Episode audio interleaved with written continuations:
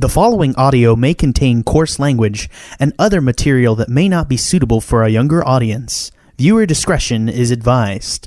Also, we may spoil anything and everything, so you have been warned.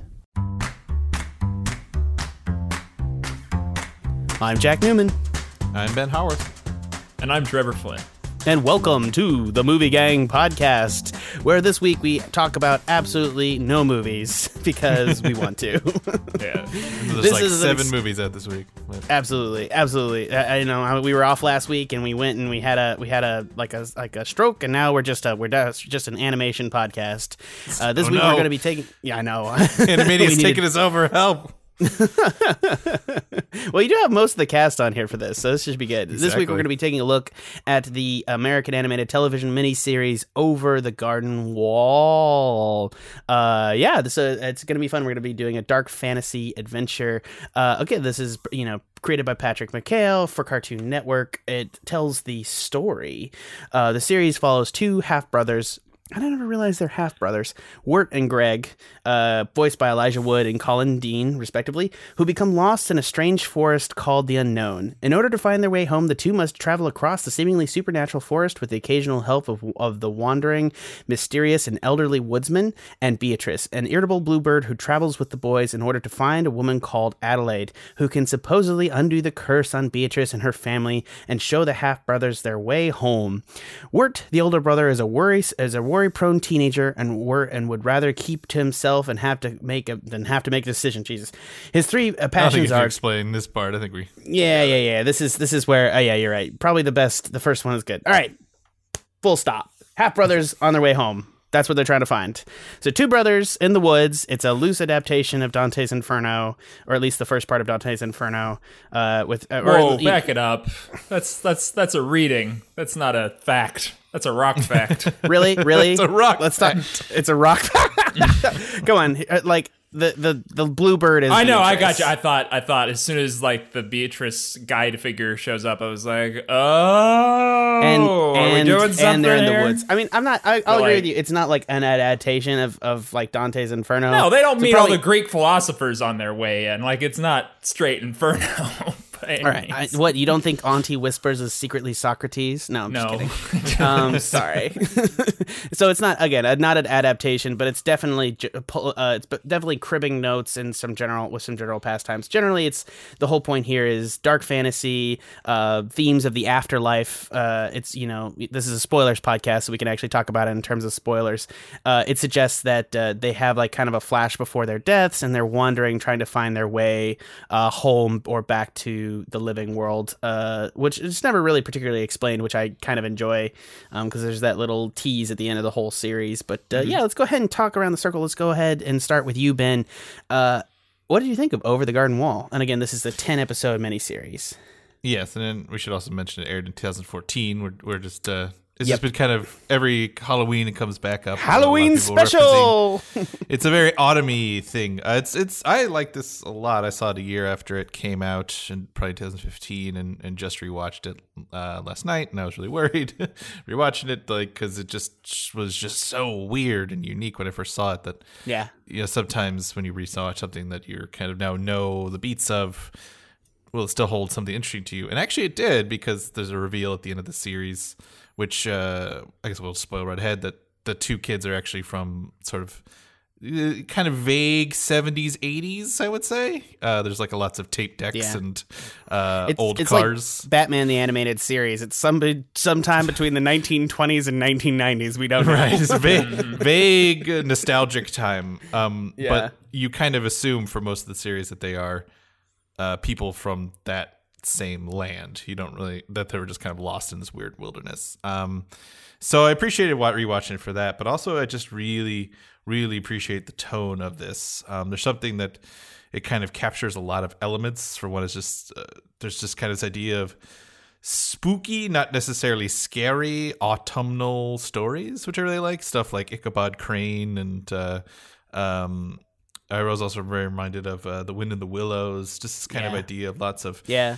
animals, and it's kind of this taken from this 1800s, 19 early 1900s Americana it has a lot of elements of, but also like early animation. There's a lot of tributes to like Walt Disney in it, like very early Walt Disney. Um, there's like a tribute to Cab Calloway's performance in a uh, uh, Betty The song Boop of the Highwayman, right? yeah, yeah. the Highwayman is a straight up Cab Calloway song, and it's or, like it's a send up, and I thought that was so cool to see on this round when I'm really kind of understanding it. So just this really nice love letter to the kinds of stories that I feel like Patrick uh, McHale really loves. These kind of semi surreal, semi sweet, but also often very disturbing. And like Right. the second episode is really gets under my skin, um, as does the uh, Auntie Whispers, which I think is the one most people find the creepiest. Uh, but Yeah. also there's just really cute episodes. There's really funny episodes. There's really moving episodes. I really love the the any of the songs are really good. It's just a very strange, interesting collection of shorts that lead into a, a single vision. I think it's also some interesting a cartoon miniseries. That's just not something that you get really, especially Yeah. in American animation. I mean, there's It's- probably better examples f- in Japanese, but I, I it's pretty I don't know fair to any say others.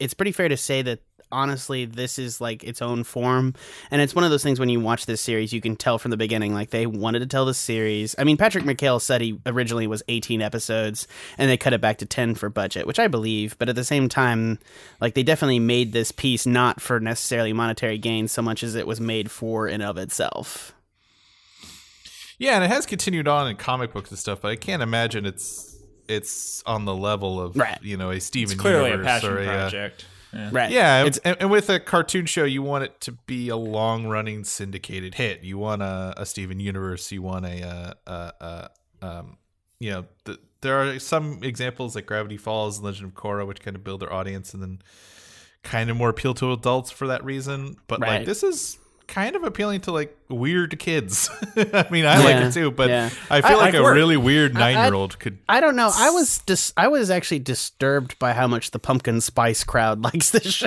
It's, it's, it's one of those things that throws me off a bit. It's like I was talking to like you know to like three women, uh, and they were like, "Yeah, I love to sit down with a pumpkin spice latte and watch Gravity Falls." I know that that's I'm like painting this as like a group of people, but I live with Katie, and she is like you know she describes herself as such. So yeah, it's every year. Like when pumpkin spice lattes comes out, we have one. She decorates for like Halloween, and we watch you know over the garden wall now, and that's just our life. So oh, that and Hocus Pocus. That's like the that's like the two.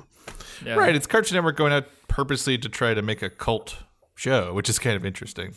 And I think it's Yeah. mostly succeeded. I hear it every year, which is Yeah. I think telling. But I'm curious what Trevor thinks of it. Oh yeah, yeah, yeah. Trevor.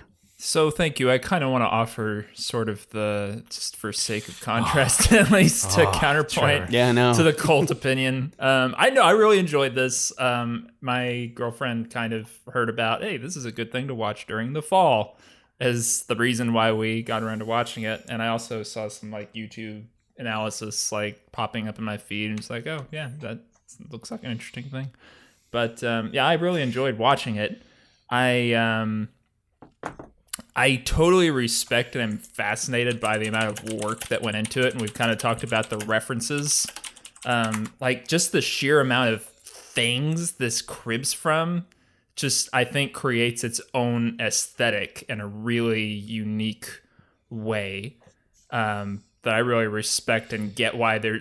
I think that kind of drives the cult kind of like fascination with it is part of the reason that it's endured and like has spawned like the secondary media kind of stuff. And i like get that part of it but on i have like this reaction against that too on the fact that i think this is more aesthetic than story to an extent um, which is not like a bad thing but I guess that's like as I was watching it, my reaction is is like just as often as like charmed is like what, which is part of the point.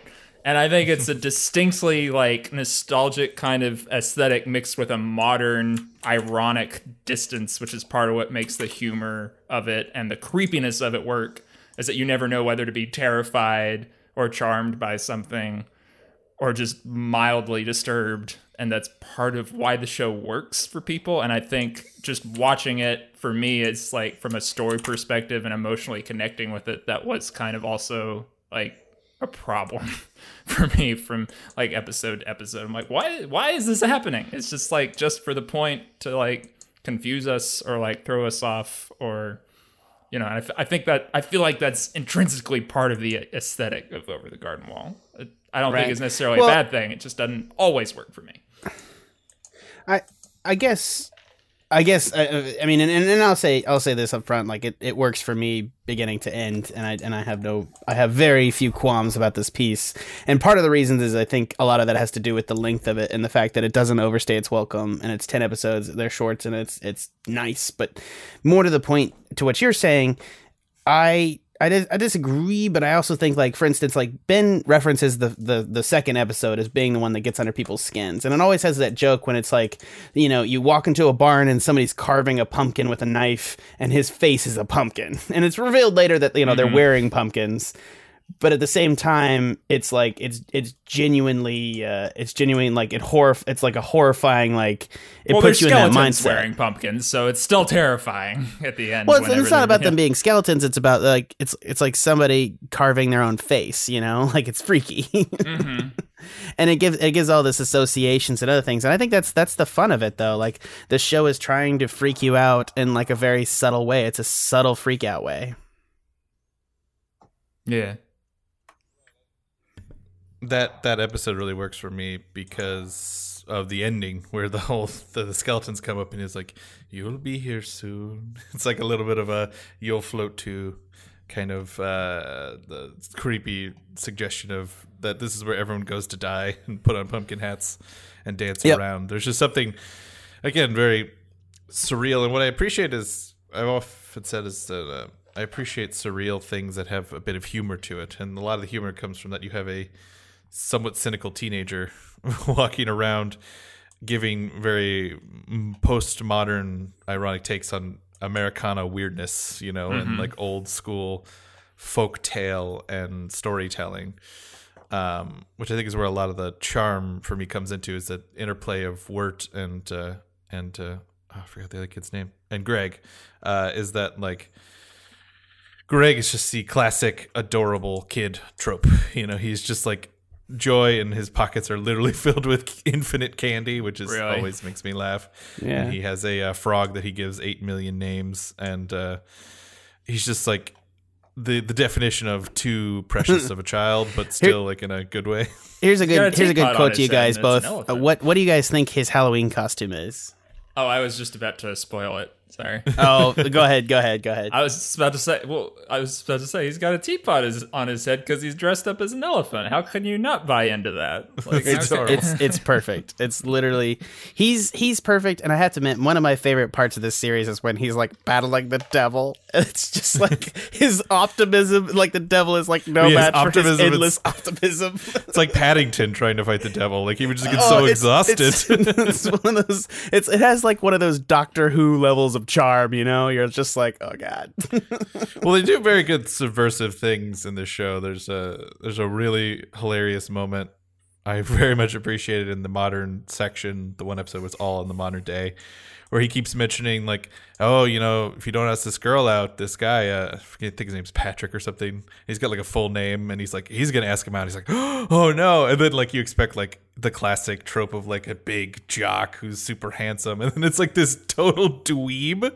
Yeah. and that's who they were talking about the entire time, and it was so fucking funny to me when that was revealed.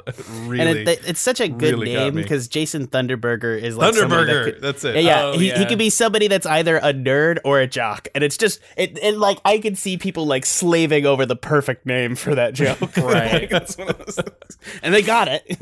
yeah, because Burger kind of implies he's like a meathead, and Right. Thunder kind Thunder- of implies he's like yeah. a wizard Yeah. when he plays D and D. yeah, exactly. No, it's it's it, it works. It works on so many levels. It's, I don't know why it works, but it works.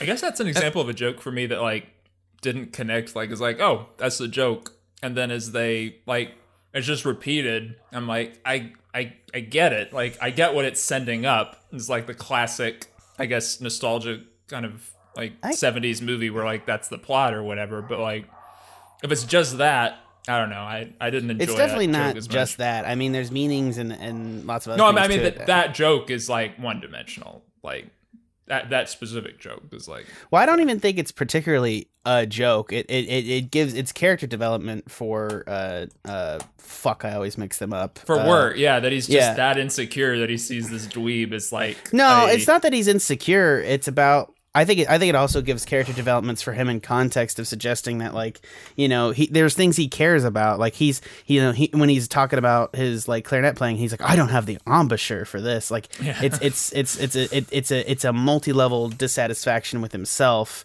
that has less to do with the individual. And the fact that he's not I don't like it suggests yeah it, but I don't really I mean, think what, it's what what else would that be that he's just like so insecure that he sees it? and that's that's part of what bothers me is like that's never like explained to me is like why he in particular is that it insecure is it because he's a nerd and he's into nerd culture and it's not popular and mainstream yet in the No, 70s? why does it need to be? Why did look? I, I disagree with you entirely. Why does a fucking child need to be have to have a reason to be insecure? You're you're he's like skinny and and he's kind of and he's you know he's intelligent and that's that's enough to like put his flag up in terms of like being in that camp. And I never had a problem with like explaining his insecurity. And I somebody who has had insecurity. I don't think I, I like you know why do I have insecurity, Trevor? Like there's never an actual reason. It's just like who you are as a person. I don't I don't know. Like maybe Well, there like are that- that- reasons. I feel like I feel, I feel like the joke is making it like, and I re- I'm not saying I don't relate to that by any means. I'm just saying the joke that he's threatened by this guy that he has no palpable There's no reason to joke be to, it. It's character development. like- it's character development. okay. You can't just say it's character development It when is, it doesn't though. mean anything. Yeah, it does. It means something. It means something for the fact that, like, you know, it shows us that he's like he's not based. His like fears are not based in reality. He's Yeah, very okay. overly analytical. I mean, that's like Right. the, that's like the character development comes along the entire Okay. time. That he overthinks every little thing to the point that like when he gives out the Right. you know the he works so hard on the thing and then like Decides not the to do costume it. is a good example of that where he's like I have to come up with this perfect original costume and look at like a cape and uh, I'll cut off this hat and then this thing and he's like yes and then everyone's like are you a gnome like what are you and everyone has like the most basic obviously identifiable costume in comparison but he has to like kind of go to the beat of his own drum and like thinking over on the tape and everything like that so I think that's where it kind of more comes from is that he over analyzes things and can't see He, he obviously that the creates girls his more interested in him than Thunderburger yeah. Right. All right. And it's- and I, I guess and I can accept that. and that's recontextualizing like kind of everything we've seen up to that point too it's and the, the way that they play that i think i think thunderburger folds into the rest of that reveal about his personality and and it kind of informs like he's he has faults that he's displayed before but this informs the depth of those faults that we haven't been aware of like he hints Okay, like the rest fair of the series point. is- I just, I guess I need y'all to explain to me, like, how does that tie into his, like, suddenly his big character moment is like, oh, I neglected my little brother. I need to take care of my little half brother. Like, I, I don't know. Like, I, I don't see how the underworld adventure, like, makes him necessarily, like, relates to what we see as the reason for the adventure happening. I mean, I I, mean, I think I think the thing is like the big moment for us is when he doesn't fall to the beast, and he does that by, by like not thinking it through, just like thinking like you know he. I, I love the moment when he doesn't do that because the whole thing about it, he's like, wait, no, that's dumb. It's not because he thought it through; it's because he thought of it as a whole, and he's like, no, obviously that's dumb. I'm not going to think this through, and that's about him getting confidence and coming back to the moment. That's that's the denouement of his character. And Wirt is it's not about the brothers' relationship in some respect. Yeah, it's about loving your brother, but in terms of his character arc, his character arc is a totally internal. And then the plot is about him coming around and, and gaining faith in, in and of itself and being worthy of like the the faith that uh, that his little brother puts in him. Yeah, I, saw someone analyzing it as like he decides to face the beast or something, and like by facing the unknown, that's his. no. like, I don't. I don't. I don't get that. Well, I- I just- I, I I, just- don't know. Yeah, I, I guess I need to watch it again because specifically how that moment works is like still. I, I y'all haven't convinced me yet. Is all. That's all I'm saying. Well, the problem is also that I like I I have a uh, distinct reaction to the way um, the the YouTube channel Folding Ideas just had a really good episode on Annihilation on his frustration with so many YouTube channels literalizing that film. Yeah. that is very metaphorical, uh, Oh, yeah? and so it is a similar thing. I have a issue with this, which is that I feel like it is, and particularly this is even tougher for me because I don't think there's as many like clear themes in this show, which I can understand if you that's part of the frustration, but as much it is more a dreamlike, surreal atmosphere. Uh, and I don't even think even individual episodes kind of have themes as much as sort of visitations on elements. I think there's sort of a central theme with the beast and the woodsman and the metaphor of like, you know, not holding on to your your grief and causing more grief in the world by trying to make it better and things like that, which I think are fairly interesting. Ben, I swear to God, that that annihilation video came out yesterday. I just saw that. Oh, I on my watch feed. Are these you things talking about? fast. Are you talking about the Just like, folding fuck ideas that. one? You're like Which- talking about, oh, it's been out a while, and I was like, yeah, Annihilation came out a while ago, and it's like it was yesterday. God damn it. Which which I- video are you talking about, Ben? Are you talking about the folding ideas one? yeah. I, yeah. Annihilation and decoding metaphor.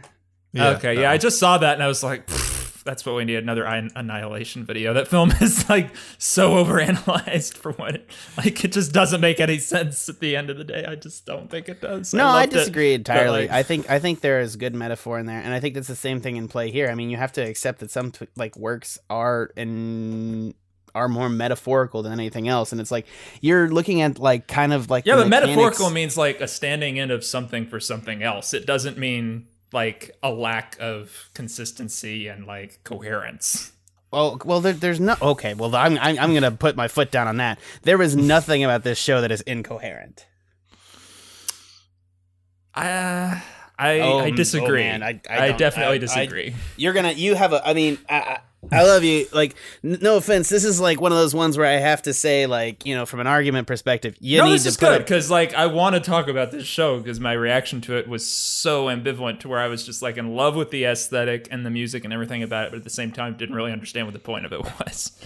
Um, for like, I guess the Woodsman is another example for me. For like, you know, and as I like Googled YouTube videos and like got into like more of the analysis of it and had other people like explain the show to me, then I maybe started to appreciate it more. But I also resented having to do that work to get it, which is like I- I- normally exactly what I'm about is like having to do the work to understand a work of art. But like the woodsman's motivation being that like the beast somehow tricked him into the fact that his daughter's soul was in the lantern and is like we have no idea what happened between the woodsman and his daughter in the first place and like did she just go missing? What what did he think she was dead? Did he think like why was she dead? Like you know and it's just that kind of like missing piece to me is like something that is part of the aesthetic is being held out as like a mystery portion of like why the aesthetic is supposed to work. But for me from a narrative perspective is like that's a character motivation that i don't totally understand and that makes the story less powerful for me like I. that, that's I- kind of I- like my what i'm wrestling with with this Ben, you this and you and are you in a dis? Uh, you take a. Yep, Ben, go. Uh, you broke Jack. Thanks, Trevor. It's a lot. Uh, yeah, I mean, again, it's just a thing of like I, I disagree because it is all playing off of this idea of folklore and kind of recontextualizing and creating different kinds of folklore, like the uh, the the Auntie uh, whispers is like the classic, like oh, the evil ant who eats turtles and controls her daughter, but the daughter actually is evil and actually does have an evil spirit in her, and she actually kind of loves her in a strange way, and even though she eats turtles, she's not all that bad. Uh, voiced by Tim Curry, which I thought was really cool. I was like, what, what is this? that's so? why that was so creepy I was like, what is that very strange voice? And it's Tim Curry. It's as after his stroke, and his voice has changed a lot after his stroke. And uh, I'm glad he still gets work because his voice is it's not like it used to be, but it's still very interesting in a very different way. So I was, anyways, I just was glad to see that. Um, but uh, yeah, it's it's uh, it's I think a lot of the the show is about recontextualizing a lot of those ideas and kind of demystifying and also um I don't know. There's like the whole there's the spooky manor bit. And the whole joke of the spooky manor is that Yeah.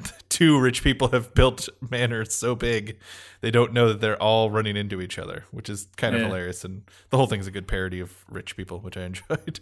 Um, and John Cleese is just so great in that uh, that episode. Um, but I think it is just kind of contrasting a lot of those strange, uh, surreal stories that kind of lead to a singular um, moral. You know, it's like all these old stories were very much about you know, uh, don't don't steal from witches. I don't know, whatever. but um, and I think part of why you could maybe have an issue with this is that it doesn't kind of then give you a single moral. But I think that's kind of part of postmodernism is that there isn't mean, like a. it's kind of it's kind of about morals and moralistic storytelling in general is maybe where like this is getting out of hand for you is because like it's kind of about fairy tales is like where I take this series to me. No, I and, see that definitely. and So you're- kind of and American also storytelling in general, which is why I like it. It's like a love letter to yeah that's that, but animation and Wizard of Oz and like there's all kinds of older things that have now defined what modern cartooning is inherently in their bones. Um, even if they're not directly referencing as much as this show, you know, it's like kind of looking back at that and like what were all these things that kind of influenced modern early Yeah. cartoons and then slowly uh, through evolution became you know your your your SpongeBob's and your Steven Universes and you know Yeah. maybe you don't directly see the line from the wind in the willows and and steamboat willie to this but there is a line there you know Oh, no, a- it's a pretty wibbly clear. wobbly one but it's it, it gets there Yeah, I- one of the interesting things I fact rock facts I guess I I heard about it my is God. that the I just I, I like that joke I do. I do Um, like that joke. Yeah. Um, That's is that the episode? What what what what are the episodes um, where Greg is having his like adventure in the clouds that looks like a more explicit reference to early animation actually um, wasn't supposed to be as explicit as it is. They supposedly it was just a fact of the production that they didn't they didn't have the time to like cover it up and like I guess add on to it enough to distinguish it from like the early animation character models or, or whatever exactly they were going to change. I don't, I don't know if I, re- I reject that just because they had very noodle arm animation which is a very classic it's called hose and noodle animation Yeah, I mean, that was my feeling, kind of too. flowing uh, so I don't know if I buy I don't know that kind of gets into the whole oh Deadpool had that ending because they didn't have guns. No they scripted that ending. Don't don't tell me that. I don't know. Yeah. that might just be a little bit of flair to make it sound more interesting I mean they certainly cut animation as part of it is like old animation had very clear like you do one motion over and over again. Um like especially background characters in old disney shorts would do that. So if they wanted to Yeah. cut costs it's certainly the good episode to do it. Hmm. but then like you had that song about the old uh uh, old man north wind or whatever and that was like very old school 30s Oh, yeah. cartoons Oh yeah. that felt sure. straight out of like a disney movie did we lose jack i think you broke jack for good Sorry, I, I think he had another thought that I cut off. I just wanted to finish the, the animation thought. Jack, you still there? i think we lost him Oh my god, I killed Jack. You actually did. You broke it. wasn't even that, didn't even feel like your takes were that harsh. They were just mild at best, It's just maybe moderate. I, I, yeah, I I feel like maybe I'm characterizing this show unfairly as being like more ironic than sincere, and I don't mean to like do the David Foster Wallace thing, but like if it's a postmodern take on like Americana and like moralistic fairy tale storytelling, I guess I just I is that I, I feel like it comes out more ambiguous on it than like fully going one way yeah, I would say other. it's more dreamlike and and surreal than like a straight up like because like it's not trying to send it up. like it's a if it's No, I think there's a love parody to it, love. too. Yeah, I think it's just a modern approach to it. Like, 'cause you have two, you know, modern-ish. But I mean, I'm I'm assuming they're probably he's probably taking off on. Let me see. How old is he? like I don't right watch now? Shrek. That's not what I want. Nobody, nobody wants Shrek. We all. all right, so he's Nobody not. wants that anymore. He's probably not as old as Greg and Wirt are, and if they were born in, when they were born, like the late seventies. He was born in 1983, the creator, but I think he's probably still viewing that time nostalgically. It's usually the 20 years before you is when you're like look back on. So I think it's like that idea of like what is a, how does a person in grow up in the 80s look at like these feelingly old school, outdated things. Because I never really connected to like Wind in the Willows in particular. I found that book really excruciatingly boring as a Yeah. kid. I just is a- never, never connected to it. It's a bad book. It is a bad book. I'm sorry. Like it, it's just, it's very, it's very school assigned reading, if you know what I mean. That and White Fang too. Ah, White Fang. Yeah. What was the other one? Was what was the? I mean, I actually, about- I actually, I, I, I I know everyone got assigned uh, Catcher in the Rye, but I actually enjoyed that quite a bit. Wait, I thought you hated Catcher in the Rye because you were forced to read it in high school, and like it's the worst Hmm. book to force someone to read because it's anti, like it's it's about not that. I mean, About yeah, not it's- reading your books. I mean, I would, I would maintain that that's super ironic, but I feel like no, you know what? I know what you're talking about. It was Jack London. It was, uh, shit. Have you like reread it since I last talked to you about it? No, have we talked about Over the Catcher in the Rye? About about Over the Catcher Catcher in the in the Rye? Yeah, I mean, we have to. If We had to talk about when we did Ghost in the Shell. So yeah. I I remember part myself of that being like more of a Salinger fan than you. It's, it's Mm. why I. no, that's something. that's that's obvious just from our base personalities.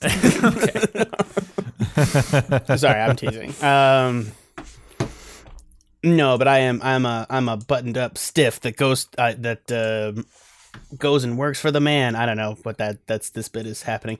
Um, Well, I'm unemployed, so that's not necessarily. I didn't. That wasn't where I was going with this, but I got in there, and I, I feel really bad as a person. So you win that one. My bad. um, Yeah. You're not unemployed too. It's it's. I was about to say. Um, Ben and I were talking about like this being a postmodern take on folk tales, and me, I guess, being unsettled with like if it's ambiguous versus like a deliberate take. But Shrek is not what I want either, and he was Well- just like, yeah, it's more of a modern kind of thing. I was like, I guess I could accept that if that's if that's like its purpose, you know. I mean, a- a little bit. Wirt is kind of the stand-in for the. I mean, a little bit the stand-in for the audience, and his over analysis of what's going on. Yeah, I think it's a clever way of just sort of poking fun. It's like, don't worry too much about like. I mean, like not- a I bird's brain think- does not have the capacity for speech. There's not enough room. I think it's one of Right, exactly. yeah. or, Right. or or or even just and then, then that's why it pays off well with the beast, which is just like, no, I'm not going to become a parable uh, or a spooky ghost story, you know, of the woodsman who then gets taken over and you're in the new woodsman, you know. Like, no, I'm just gonna stop this now. I don't want to, you know. I, I just like, I love I'm that. not gonna mo- play that, the that game kind moment of is so attitude. important to why the series overall works for me. like the fact that he's like, no, that's so dumb. like fuck you. like it's just such a it's But, like- just such a beautiful reaction. Is that moment like part of our like ironic distance from sincere storytelling or is that moment really intrinsically built up by his character development and everything that he's been by through, his is, I character development, I would say. Yeah, see, that's I where I, mean- think we're we're gonna differ. You, me, and Jack with you, Trevor's. I, I agree with this character, and i think maybe think- to be fair i both. need to watch it again to like because I think that's why Beatrice is like so important to the show. I mean, that she I, I, I, him I a don't. I'm not gonna be told to watch something again, dude. I've, I've wa- this. I've watched this show every year since it, since. no like, i'm saying i need to watch it again He needs Oh, to. okay. Oh, oh, okay. I was, I was about to say. I was like, I've oh. seen it once. damn, You've seen Trevor. it ten times. I am. I am admitting out of hand that you may have like. No, and I, I, Yeah, I, I don't. I think first it- I think I don't- did found it- I don't believe that. I don't. I'm like, you know, I've only seen uh, Pet Girl of Sakurasou once, but I know it's the best anime ever made. Um, so let's not talk about it. Uh, I've only seen Yeah, I Paddington two fair. three times, but I know it's the best film ever made. So. yeah, exactly. You just know when I you only know. saw Citizen Kane once, but yeah, whatever. It's it's That's pretty true. I've only seen Andrei Rublev once, and I think that's the It, best there's a film there's a lot made, of really good movies that I will only ever watch once, and it, not just because it's like something like Daisies. So- right. oh, fucking Something you despise. That was, that was I, I'll never forgive Keating for that. Honestly, I'll, I'll just never forgive him for making me watch Daisies. I was just, I was just, I remember watching it in the classroom and just turning to look at him and like, you did this to me. is you your made me give hours of my life for this. Sorry. So- It's only like an hour and you, a twenty like- minute movie It sounds like you begrudgingly hated it, whatever, or begrudgingly liked it, whatever. He, I don't even think begrudging. I think he hated it. I hate I hate daisies. Oh, oh, I, okay. daisies daisies is the height of what I call cinema esque bullshit. Uh, but let's not talk about it. Um, sorry, I, I don't want this to become about daisies because we could we could legitimately make people watch daisies and do a cast about that, which I kind of do now that I've talked about it. I kind of want to do and go back and be like, oh, I can inflict this upon other beings. oh, pass the hate on. Anyways, uh, yeah, no. So uh, core theme issues. Like I, I think that both of us are going to disagree with you, Trevor, here because I think the his final moment, Wirt's decision at the end is both character development for Wirt, but also kind of a contexting contextualizing statement about the series as a whole.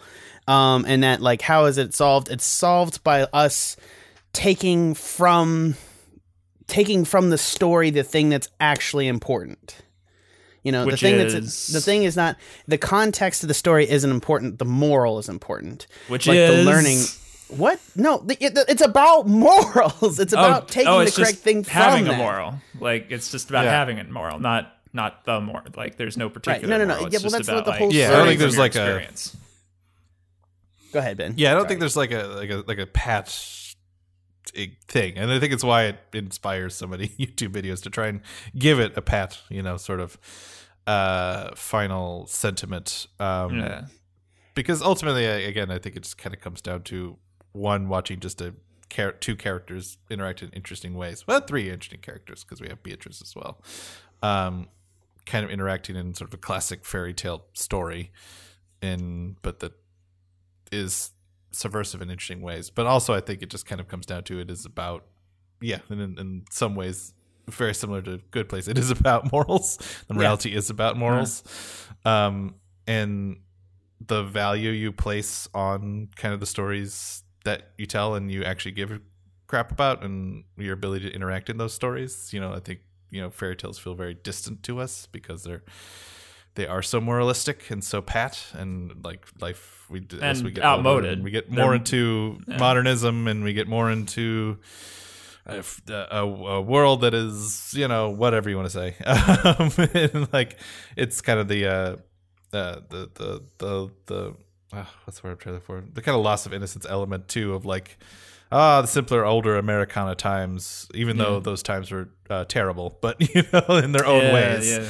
and had their own awfulness and you know and uh, different kinds but you know it's not as like I don't know. It's it's also the blurring effect of history too, because like the farther you get away from the 1800s, the 1900s, the more you can look back and be like, oh, but what a better time when you could get on a riverboat and go down the go Right. down the Mississippi, and Which is uh, something you can solve like with surrealism by making like everybody on the riverboat be a frog, and so you don't have to worry about like you know class divisions and racism and everything. So yeah, I, I, absolutely. yeah, I actually hadn't thought about that, but yeah, that's a that's that's that's probably why they did that. right. The, the the the the group of pumpkins don't have to be you know necessarily one group of people, you know, but they're just kind Yeah. of a representation of general small town American weirdness, you know, and uh, the idea of you know, you know, often the small town children of the corn thing of like. The small towns will eventually eat each other and destroy each other in their isolation, you know. So Right. here's like a literal mm-hmm. town full of dead people. it's like literally the death of the American small town is dead people and, and hot pumpkin masks dancing around. But then that's also where you can go too far into like overanalyzing it. And I think it's, I think it's, there's elements there, and I, I do think maybe I can agree with Trevor. Maybe there's a little bit of like trying to hold back so it could be everything for everybody. But I think so there are enough sort of themes about morality and I think mostly character, which is like focusing on two very good characters in the surreal world doesn't just make it daisies. You know, it doesn't make it just surrealism right, for exactly, realism's sake. and and and, And you don't care about these two people and you don't give a shit and you're bored. yeah. Yeah. right. And it and it's it's important to contextualize like the difference between this and something totally over surreal, but also like you know, for me like you're you're you're couching it as a criticism that it's everything for everybody, and for me it's kind of like the strength of the world is that you can take it in so many directions. Like it's you know, for me like an allegorical text that's ripe for interpretation or just you know looking at it in different versions or ways is a good thing in of itself. And the fact that this is like allegorically broad is like I guess like the word it is. And that's mm-hmm. just because they're using like the fairy tale mythos to do it. So it was going to be allegorically broad to begin with. And I don't necessarily know that allegorically broad is the way to put it, but the point is is that like the fact that it can mean a lot of different things and it and it and it works in many different ways and also ways that are probably unintended is not necessarily for me a bad thing about the series and in fact it's kind of a strength No, I don't think multiplicity of interpretation is like necessarily a bad thing. Um, yeah, I mean, overall, I think um, I probably will watch it again. I think overall, I'm I'm fascinated by it. um, part of me part part of my like base emotional reaction to it is always going to be the sense of irony. Like um, even in the closing episode when the narrator comes back and says and everybody was satisfied by the ending and nothing more to see here and you know, yeah, yeah, well, I mean there's no there's not really a narrator at the end. It's really more of a just a kind of a it's really just more of like a thing showing oh he's here he's here he's here everybody's happy and and uh, Greg puts the rock back which is probably my favorite thing about oh, that uh, yeah. series. I love that. He the, when when when Greg puts the rock back, I'm like, holy fuck! like, like, and it's about and and that that is like another thing, and that and I understand like you know you can talk about sin and everything else, and it's like, but that's like a like you know whatever that moment means. Like, and and I have a, my own personal theory. It may not be yours, but I do think that moment is like powerful in terms of like this succession of like who threw the first stone, and it's like it's Greg actually, which surprisingly, yeah, yeah. But the narrator does say, and everybody was happy with the ending. I didn't. I don't remember that part of it. Honestly, I Well, don't. I don't yeah, it's I, right before the song. Oh, Maybe you do need to watch it again. I'm sorry. Also, I would like to point out someone on YouTube has cut together the opening and closing song, and they perfectly make Oh, the yeah. bookend. I watched like that. They actually that was nice. Collect together, and each image mirrors each other, and that's just like that's really cool filmmaking. I just really like that. That's that's Yeah. great. Whether or not- yeah, whether let's not talk you about the dislike- songs for a bit. They're very interesting. They are also very old schooly kind of I don't know phonograph era songs, I guess, but they don't ever feel I don't know. I don't Some get that them La La Land vibe of like trying too hard sometimes, you know, Yeah. to be old school, like trying to reach back. It just kind of feels like songs of the era. I'm not sure how they kind of what they went to do about doing it, but it just kind of feels like I could look back and be like, oh no, this was sung by Cab Calloway, or this was sung by you know. Well, there are James, or This was a uh, Like um, 20s or 30s. I can't remember which. Like there is one song, and then there actually is just a whole an old song. I can believe that. Yeah, ritual, it's just yeah. there's a lot that aren't like the Highwayman and like the and there, and I think part of it is like when you look at the links, it's like one minute, thirty seconds, you know, t- Mm-hmm. two minutes at tops. Like they don't ever overstay their welcome. And it's not like a musical show, even though it is has a No, lot of I- music in it. I think the lyrics are incredibly poetic, and I really enjoy the poetry of the lyrics, honestly, and just the whole aesthetic that's great, and the art and the backgrounds and everything they've talked about, like. You know, the creator insisting, like Cartoon Network was doing a movies division. They're like, "Hey, you want to make it a movie?" And he's like, "No." He's like, "Hey, you want to make it a series?" And he's like, mm. "It's like that's the reason it's so beautiful still." So I definitely acknowledge that. Wouldn't mind watching it. I'm again. glad it's not a movie because I think they would have tried to force more of a structure on it. Now maybe that would work better for Trevor, but uh, Maybe but I I don't know. I don't know. the episodic element of it is nice because it just kind of flows and like all of a sudden they're in a big mansion. Like they'll kind of explain how they got to that big mansion, but like that's like the episode now. And also, can I just give it up for the show for leading up to one of the most audacious puns ever ever Yeah. ending of an episode, which is you know they do this whole crazy shenanigans thing with this guy just to get two cents, and then he throws the pennies into the fountain. He goes, "Why did you do that?" He goes, "They were wrong. I got no sense." I got no sense at all. It's pretty good. Incredible. I was- 10 out of 10 best show. Man. like, it's just that one joke. Fabulous joke. Oh, That's a good. as good a place to end. Is Yeah. for me. I'm fine with that. I, I've I've debated scoring this, but I don't I don't really think so. well, I guess uh, I just quick question: Does anyone have like a particular favorite episode or an episode that kind of gets to them? Oh yes, sir. Uh, I mean, I, I'm a I'm a very big fan of the ending and kind of, and again, I think that the best context of the show is uh is kind of the kind of the bit, but Lullaby in Frogland is definitely my favorite. Yeah, I'd, yeah, it's the um, one on the steamboat. That's Correct. Yeah, the- it's it's where they and the- where they the do over the, the garden wall song. Yeah, and it also has it has a lot of big moments for Wirt, uh, specifically and Beatrice as well. Um, That's when they meet Adelaide, right? no, well, yeah. right the after that, Right at the end. Yeah. yeah, Yeah, they they And then they originally. Oh, you're right. that- Lullaby in Frogland is the end of Adelaide. Yeah, she dies in that episode. Yeah. I, I don't know why I assumed it's the next episode where that happens because Well, definitely. I think- they, they pack in like a five minute episode at the end. It's actually kind of yeah, it's like two episodes really. Yeah, I also heard something about that, and, and like originally wanted to be its own episode, but like that makes wanting sense. to lead more up to it or something. Yeah, It, it's funny to me that we don't even deal with the fact that Wirt essentially gives up at the end and like becomes depressed and gives up, and that's the that's kind of the secondary point. Um, that we that we just haven't dealt with that issue in his character. You know what I mean? Well, when you said we haven't dealt with it, like we haven't talked about it. Well, it's just one of. I guess it's just like it's just associated with the fear of like death and stuff. But like you know, he overanalyzes to the point that he f- doesn't have any way forward, and then just gives up. Yeah, like hope is like the luxury of the the naive, kind of is the implication there. The No, way- that's or- a that's that's that's a very different thing than I was saying. I mean, hope like. Uh, I guess. I mean, maybe. I was just know. trying to relate it back to the overanalyzing thing, which I. Yeah. don't I- I guess- see as his like tragic flaw, really. Or, but I just I don't know, I need to watch it again. I guess is all I. I don't know that it's a. I don't, he's not a. He's not a. He's not a Greek hero, definitely by any stretch. No, I really like.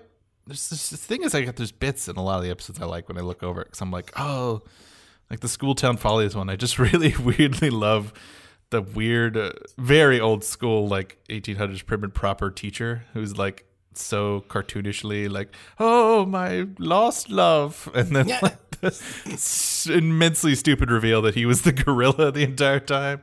immensely. Like, that's stupid, just yeah. kind of dumb dumb joke that I really appreciate. And then like I uh I I think it's a tough choice between ringing of the bell, which is the the uh one with uh Auntie Whispers, and I just really like the kind of reveals of that one and I just think it's really fascinating. But I also really like songs of the Dark Lantern. I just like the whole idea of like you have an assigned thing. I'm the butcher. I'm a sailor. I'm the highwayman. Like like this whole again kind of playing with the tropes idea that like people in fairy tales don't have inner lives. They are the woodsman, the Yeah. person. And arguably, like for a Wirt, who's going through adolescence, is like, well, you just have to be something. Like, so you know, you're one of these things. Oh, you're the pilgrim. That's what you are. Like, and accept your label. You know, like that's a very millennial. Right. And it says like, oh, you're the lover. You're getting married. You know, like Yeah. that must mean you're getting yeah, exactly. All right, let's score this. I think. Oh no, right? but did you want to tell us your favorite episode, Ben or Trevor? Oh, I gotta pick one. I guess. Uh, I guess I'll say songs of the Dark Lantern, just because I think it is when the show kind of coalesces into something fairly interesting. No, Yeah. it, uh, yeah, I'm going with that. Fuck it. I could The ringing of the bell. Ask me is- again in a year, it'll probably be a yeah, different one. It- it- we honest. probably and it's funny to me that like our agreed upon best episode would probably be the ringing of the bell. I think Probably the ringing that- of the bell has the best, like, oh fuck moment. Yeah, the, ring, Oh, the ringing of the bell is like the most dark fantasy the show gets. And Evil Lorna is legitimately scary. this Right. is a legitimately scary design. That is straight out of like Coraline or something. That is, ugh. yeah.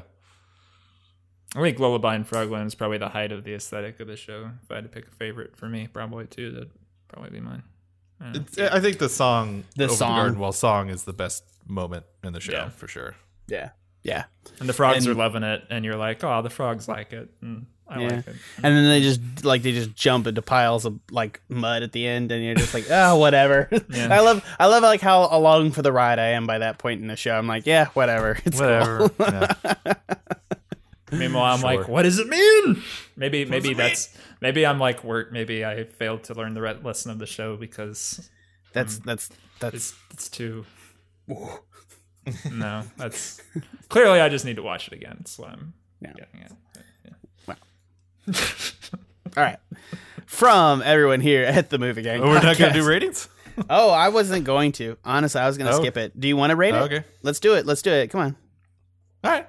I can rate it. I mean, if you guys could think you can. I I'm- mean, it's Ben- just one Ben movie, already so- declared I, his I'm not. I'm not 10 out of pushing 10 at all. I'm very happy to thing. do ratings. So I already have my rating, so I'll just do it. Yeah, do Uh, it, I do was it. gonna give it a an eight point five. Um, it's just genuinely very, very interesting show. Um, there, I do feel like there's just like something missing, but I'm not sure what it is. Um, but I, I think it's just so unique in terms of visual style, in terms of uh, music and atmosphere, and creating kind of a mood, which is very tough to do with animation and so much of animation animated shows is about finding that mood and that style and and very rarely does a show get it that quickly and so for you know this show had to because it's only 10 11 minute episodes. That's fair. you can watch it in the course of a movie. It's like a it's basically a two hour movie when you put it all together. So even though it's very clearly episodic so you know if you watch it in episodes you're you're fine you know. But it was easy to binge is what i'm saying. Um but I th- I think there's just something very unique and beautiful about it, and this kind of weird treasure and very strange existence of it. Maybe that props it up a little bit for me, I can admit, but it, it is just something that is in, in kind of a Firefly way, you know, like Mm. maybe Firefly's better because it's only 13 episodes. I don't know, but Probably. it's, it's something very special to me and something I'll probably watch every year. And just like a, an interesting little artifact. It's uh, worth at least worth checking out. I, I think even even grumpy old Trevor would say it's worth Don't, don't, don't, don't, don't. I we're, know, we're, we're I not know. I'm saying we're not saying okay. grumpy old Trevor anymore. I, I, I, I, I. It's okay. It's only when it's only when Jack. Does No, I was doing it more of like a doing more of a jokey Greg style bit about it. He's he had good points. Um, so yeah, at eight point five. It's it's it's very charming and very lovely, and it's just every time I watch it, I'm just kind of taken by it, and uh, yeah, I recommend checking it out. It's all on Hulu too, so at least it's been on Hulu for a while. So hopefully it'll just kind of stick around on there. So if you have Hulu. Go check it out. It's it's worth it. Or get the DVDs. Maybe that's what I'll do because I'll probably watch it every year. So I'm Actually, never, I'm gonna go buy the DVD gonna now buy that I'm thinking about DVD. I'm terrible, but I agree with you too. It is kind of like a great. it's Filmstruck DVD buy, has yeah. has hurt me now after Filmstruck is closing. I'm just like I must buy all the physical media. They'll take it away from me. like I just Yeah. need it. I'm gonna become a hoarder soon. Yeah. Uh, Trevor, you're up next. Um.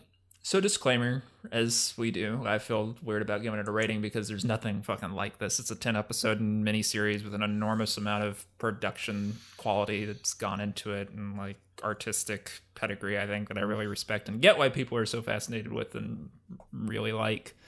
Um. And I did enjoy watching it. I was interested. I think I'm open to watching it again, um, just because there's layer upon layer of stuff to appreciate in it, and like this kind of multiplicity of readings that are fun to bring to it. Um, I guess at the end of the day, I'm still like feel like I was. I, I have this emotional distinction I can't get away from as being like bewitched by the aesthetic of it and the like the sound and the image of it and wanting to I guess, you know, there can be successful stories that are based in their music and based in their like their their visual and maybe uh, which, you know, if, if, to y'all's points, like the narrative does work for you and the and the there is character work there. I think maybe I just need to see it again because I think maybe I don't want to. I want to give myself more credit than saying the character work is too subtle for me. Like it's there, but I just didn't pick it up on my reading. Because I think like part of the way the aesthetic works is an ironic distance for me. It's that's something I couldn't get away from. Is like the Elijah Wood factor in it and everything being like I can't get away from that as being my first like emotional reaction to it. Um, it's like not a bad thing, but just like opposed to like me taking like a sincere and like really truly emotional connection happening with it at the same time.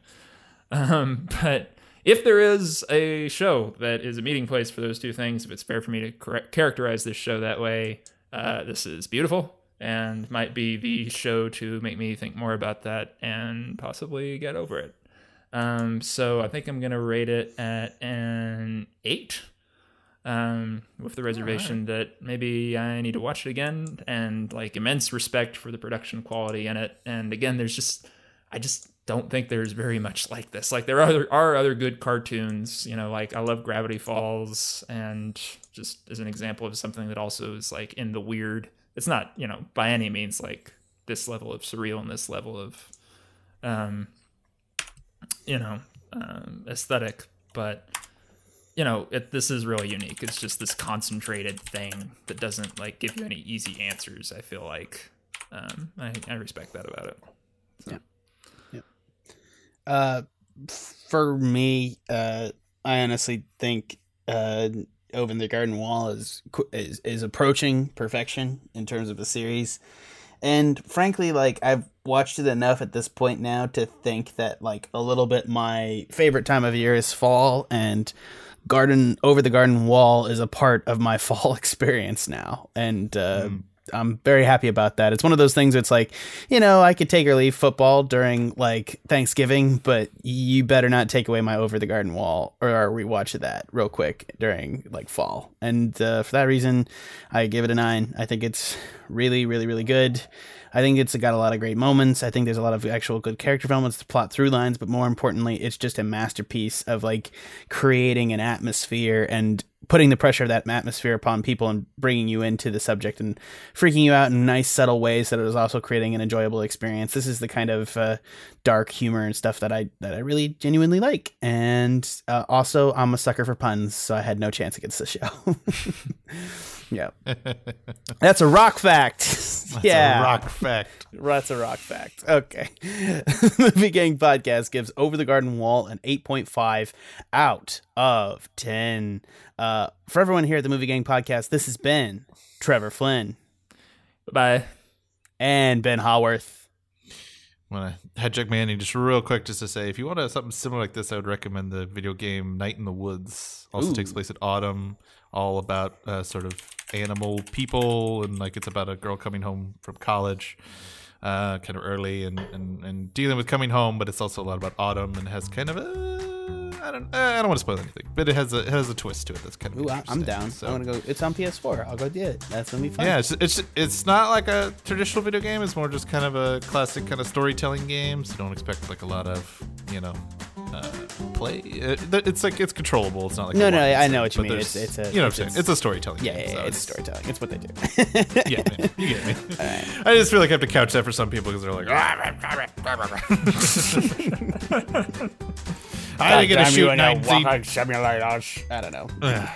Yeah, right. You you're the you're like the fucking lovely pretentious, and I mean this in the l- loveliest way. The person who made me play that game where you just like walk to a pier. what is that game where you just listen to narration and walk? Yeah, the game was awesome. I know. I love that game. Yeah. so who am I love that to? game.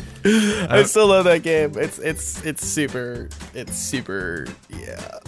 In retrospect, it's one of those things. Uh, I played that game more than once too, so I, I have no defense. Oh boy! Wow. Yeah, I know. I was getting I was getting my money's worth out of that five dollars. I've been your host, Jack Newman. Thank you for listening to the Movie Gang podcast. If you want to check us out, head on over to TuscanShed.com backslash support us to find a myriad number of ways to help support the Tuscan Shed Media Network. On Google, we're Tuscan Shed Media Network. Also, check out all our other podcasts, including Geek Space Nine, Animania, Live Long and Discover, Pen and Paper Pod, and coming back uh, soon, uh, A Feast for Bros. Check out all those other podcasts. And uh, once again, from everyone here at the Movie Gang podcast, thank you for listening.